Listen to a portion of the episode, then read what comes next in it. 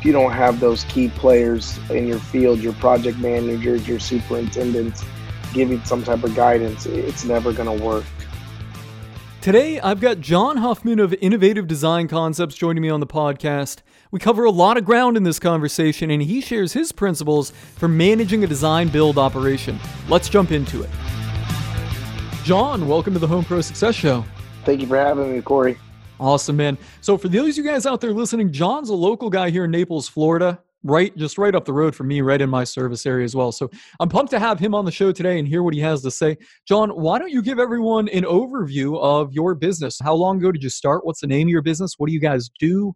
How many employees do you have? Absolutely. Well we started in 2014 you know we renovate homes from large to small whether it's just a small bathroom or a kitchen or it's your whole home or condo right now we're operating anywhere between 31 to 44 guys, all depending on the season. And there's not much we don't tackle. So, you know, we actually have an in house designer that does our bathrooms and kitchens. And then all of our trades are also in house, other than the specialty trades, meaning HVAC, electrical, and plumbing. So, you know, our, our like we were talking about earlier, our payroll is a, a lot larger than I'd like it to be at times, but that enables us to control the field and you know commit to promises or commit to agreements that that we can keep a lot better. Yeah, one of the things that kind of jumped out at me there was when you said, you know, you're doing remodels and you said you've got 30 plus people on staff. I'm thinking, wow, for your typical remodeling firm that generally most remodelers are trying to subcontract things out, that's a lot of people on staff. And then you further went on to address it that essentially, other than the mechanical trades, you guys are doing that stuff in house. Is there a particular reason for that? Why not sub this out like many of the other design build operations out there? What I've learned is the more that we control the field, the happier the customer is. Unfortunately, here in Southwest Florida, a lot of times the trades or the subcontractors aren't as loyal as we'd like them to be, or they don't they don't commit the way that that I want to commit to my clients. So, in other words, supposed to show up on a, a Wednesday they don't answer their phone and then they they show up on a Friday. Well, I've had a customer that's been waiting for electrical to be done for the next two days or waiting for painters to show up or whatnot. So this really enables us to say, hey, these are the commitments we're making, and this is the way that I'm going to make those commitments. And in that, for lack of better words, I receive less butt chewings and better reviews, obviously. Yeah, that all makes sense. And that's what it's all about. I got to tell you, there's nothing worse. And everybody out there listening that knows there's nothing worse than having unhappy customers. And uh. with subs, at least here in Southwest Florida, that's what you get. I'm always envious of people that I hear about doing several million dollars a year in revenue and largely subcontracting all the work. And, it, you know, this happens in other places. But here in Southwest Florida, it just seems like the sub pool is, I don't want to say non existent. There are some, but they are just not loyal dollar hoppers. You know, if they get something that's going to pay better or promises better, they just well they just jump on that train and you know then they'll come back to you or they'll, they'll hold you hostage we've had this because you know at gca we perform everything in house at this point but flashback seven eight years ago 2012 when we were just starting out my initial plan was to subcontract out many of the larger projects and we quickly realized that wasn't going to work. We'd have subs scheduled to show up and they'd say, you know, sorry, can't get to it today unless you want to pay another 25%. I mean, literally point blank, just like that. And on one hand, I'm glad to hear that it's not just me that's had that experience. I have to say that. Well, you know, and if, if you watch you and, and you go to your, your reviews and things like that, it's phenomenal where a lot of contractors will yeah. have the ability to call the, the client and say, hey, sorry, they held me hostage. We'll be there in a week and a half. I don't like those conversations. No, I don't. I don't like them either. And it well, it subsequently doesn't lead to happy customers. You know, re- referrals and repeat business doesn't lead to any of that stuff. And that's what really matters when you're building a business is referrals and repeat business. Oh, absolutely. Absolutely. So here's an interesting question. You've been in business now for a little over 5 years at this point. How many customers have you actually had come back to you and have you do a subsequent project? What's your repeat customer rate like?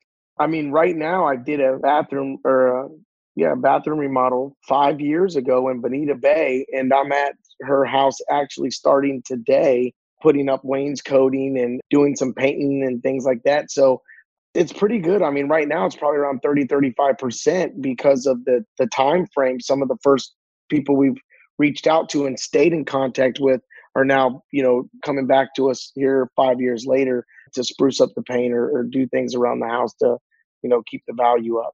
That's powerful, man. Do you guys do anything? Do you do anything strategic to keep them coming back, or do you just focus on the basics? I mean, we we're huge on follow ups. Our first core value is responsiveness, so we respond to the needs of our clients and our employees. But I'm huge on follow ups, and the two things that happen on follow ups: one, we're in front of the client. Two, it lets the client know that we care about them. So you know, if you're getting a Christmas card from me around this time, if if I work for you five years ago or last year, and you're hearing from me, you know, twice a year, even if I've done the job five years ago or three years ago, I'm still reaching out and just saying, "Hey, how is everything?" and just letting them know, creating creating that relationship and that friendship with the clients.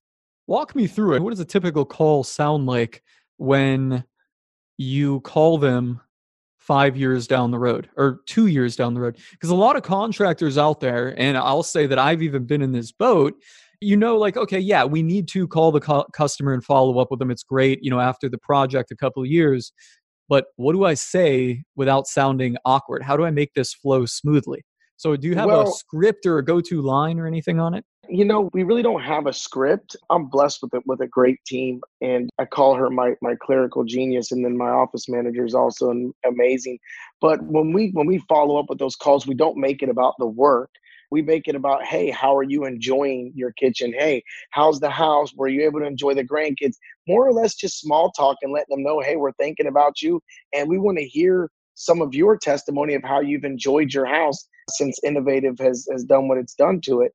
And a lot of times, man, that's that's pretty much it. Just just small talk, not saying, "Hey, can we help you out anymore? Is there anything else we can do?" It's more or less just saying, "Hey, we're checking in, and we we want to hear, you know, you're enjoying your house." Now, in that, there has been times where they say, "You know, actually, I'm glad you called because this happened." And sometimes it's a mm-hmm. small warranty issue, and we take care of that. And they're amazed. They're like, "Hold on, you did my house a year and a half ago." The receptacle was crooked or whatever we found out when I was sitting on the couch and you actually came over here and straightened the receptacle. But we understand that when they're talking to their friends and family, those moments are going to be brought up.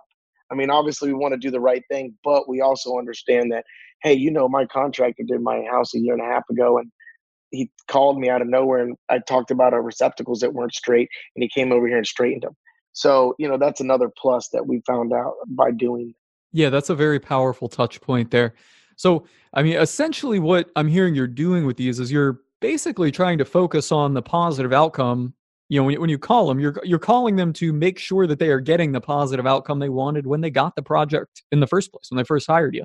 Yes, sir. That's correct. Yeah and i know i know what it's like making those calls and then getting hit with well this is a problem and that's the problem and yes. uh, you know there's a warranty issue. That, that can make you yeah. cringe. That can make you cringe. Yes. I, i've done it. You know i've been there. I didn't want to make these calls. I call it the happy call. I didn't want to make it because nobody was happy. And if you're in that boat I really, really, really suggest like just stop worrying about marketing, stop worrying about selling, and focus on fixing your operation before you even go any further. You are doing yourself a disservice if you are trying to pull more customers into a system that makes you cringe when you have to call them back in six months to follow up with them and see how their actual project went. That's good, Corey. No, I've mentor in my life told me this years ago. He said, John, if we if we focus on the job and the client the money will come. So if mm-hmm. you focus on making your business right and doing what's right, regardless of the situation, the money will flow. But if you focus on the marketing and the money and trying to find the next client, you're always going to be focused on those dollars, which ultimately lead to shortcuts and your word that you yeah. use, cringe. Yeah.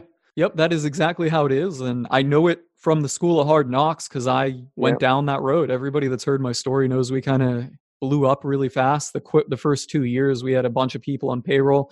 And looking back, I don't know how we actually made it. It was a total circus back then. And you know, finally came to it came to a head at one day. I'm not going to tell the story, but there was a big operational catastrophe.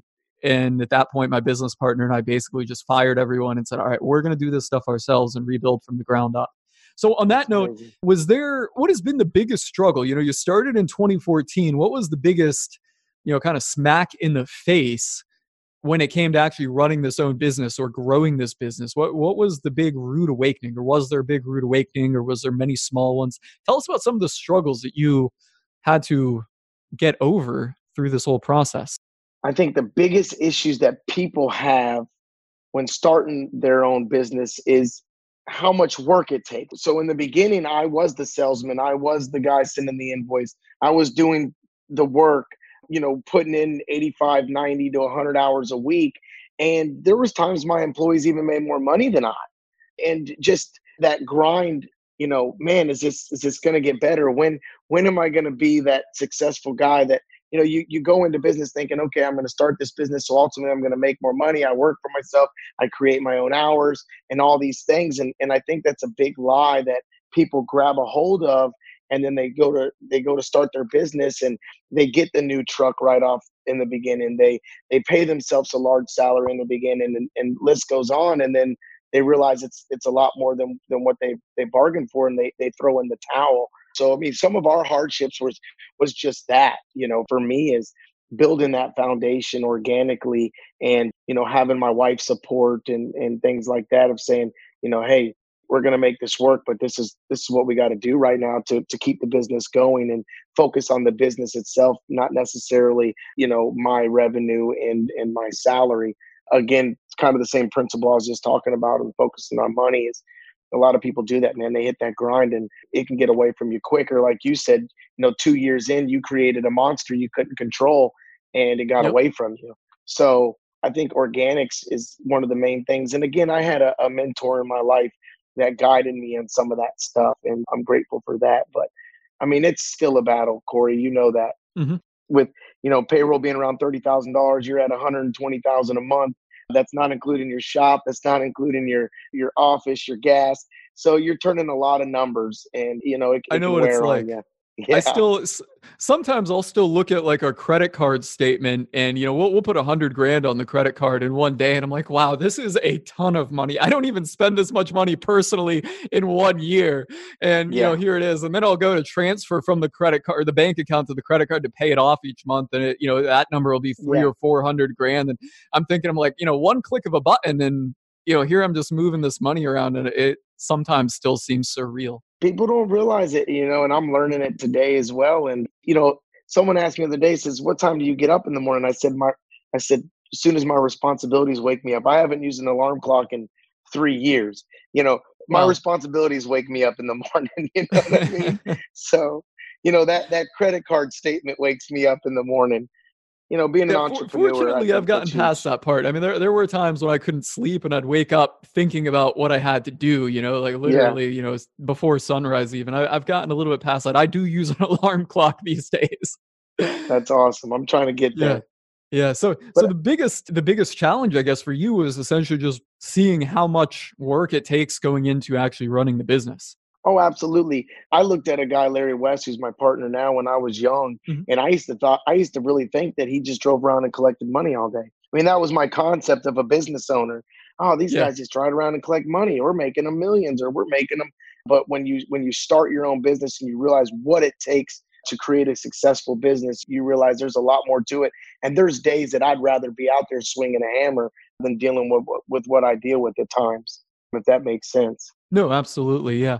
I will always say this because I run into people that are like, hey, look, I'm just a one man operator, one guy, and I've got two good guys that work for me and I make a ton of money and that, you know, they tell me their margins. I'm like, yeah, I can't say I blame you. I just want to keep it like that too. Eh, there's, right. there's a lot of headache in the first few years. Getting over that hump is a challenge, but going on from that, it, it does get pretty good. And there's no other way that I would personally rather have it. No, I couldn't change it. So you've made it. You've made it over the hump, so to say. What would you say are your top principles for running a design and build operation? Well, like if you, you know, had to give the five step John Huffman crash course in running a successful design build operation, what would you say they are? Well, core values speak for themselves responsiveness, excellence, attitude, and liability and the responsiveness I put first because I think the follow ups and letting clients, communicating with clients, and even your field and your key players is a critical part. Not putting things on the back burner, especially when you have issues and things like that, or something is a little more difficult. I, I'm a firm believer in taking that from the bottom, putting it at the top, and hitting it head on. So communication and responsiveness is ultimately the key. And then operating in excellence, no matter what, whether the client sees it or you see it. If you see it, you need to fix it no matter what. I don't care if the client's happy or not. If you know it's wrong or you know you can do a better job, again, pull out of the pocket, do the right thing. We all reap what we sow, and, and I'm, I'm a firm believer in that. And then positive attitudes, and then liability, meaning we're not a finger pointer. I don't like to get into finger pointing with clients. We're going to take full liability for things, and we're going to fix it regardless of the situation. Now, as far as follow ups are concerned, and what I think for marketing and sales for me is getting out there in a timely manner, doing what I said I'm going to do, and then getting in back in contact with those clients within a three day period. Whether they've got numbers in those three days or it's a call saying, hey, listen, we're thinking about you. We want to get you these numbers. Unfortunately, we can't get them to you today, but look for them on this day. Those follow ups and letting clients know that, hey, you're in our thoughts, you're in our mind, and we haven't forgotten about you. You're not just another number to us. And I, and I really think that we're not the lowest guy on the market. And I've been told that we just got a job awarded two weeks ago where two other people were lower than us, but they said our responsiveness and our follow ups and showing up on time is what sold them. Because they're like, if these other guys kind of kicked the can down the road a few times, and they said if they're going to do that before they got the job, what are they going to do while they have the job? So that that was a big part, and you know we were close to 18% higher than the closest bid to us but because we put in that work up front, we got the job awarded. So, I mean, I'd say that's our main thing is just co- communication and building those relationships with clients. Absolutely. One thing I want to point out there is, you know, when you talked about your responsiveness and bid you got, even though you're higher, 18%, and then, you know, kind of tying that back into the very first thing you said is being on point, essentially being professional. That I'd guess that you don't play the game of trying to be the last bidder. No, not at all. And you know, you know what I'm referring to there, and that is essentially how many contractors always try to string their bids out three weeks, you know, or well, have you gotten yeah. any other bids? Okay, well, get some other bids and then call me back. Or uh, they essentially yeah. want to wait till the customer is just so frustrated that they're the last option, then they just go with them. And yeah. you're not playing that game. No, no, sir, not at all. You know, I want I want the good taste to be from day one. I want those, you know, a lot of people say vibes. I want those good vibes. I want I want that connection from the beginning because this this is a huge thing for us and a lot of these remodels they take 3 months, 4 months and you're dealing with these people on a daily and weekly basis and you said it in the beginning of this podcast you said nobody likes dealing with upset customers it's no. just not good for the soul you know and uh so yeah. I mean, I want to start that good that good vibe right from Jump Street and let them know that hey, you're important to us and we want we want your work. This is because I know for me personally, if you drag me down the road, I'm gonna feel like I'm just another person and I'm not important to you. You yep. know, and, and I don't want anybody to feel that way. Yeah, absolutely. Always make the customers feel like they are the only job you have, the most important ones out there. Always make them feel important. And it goes back to kind of the golden rule treat others the way you want to be treated.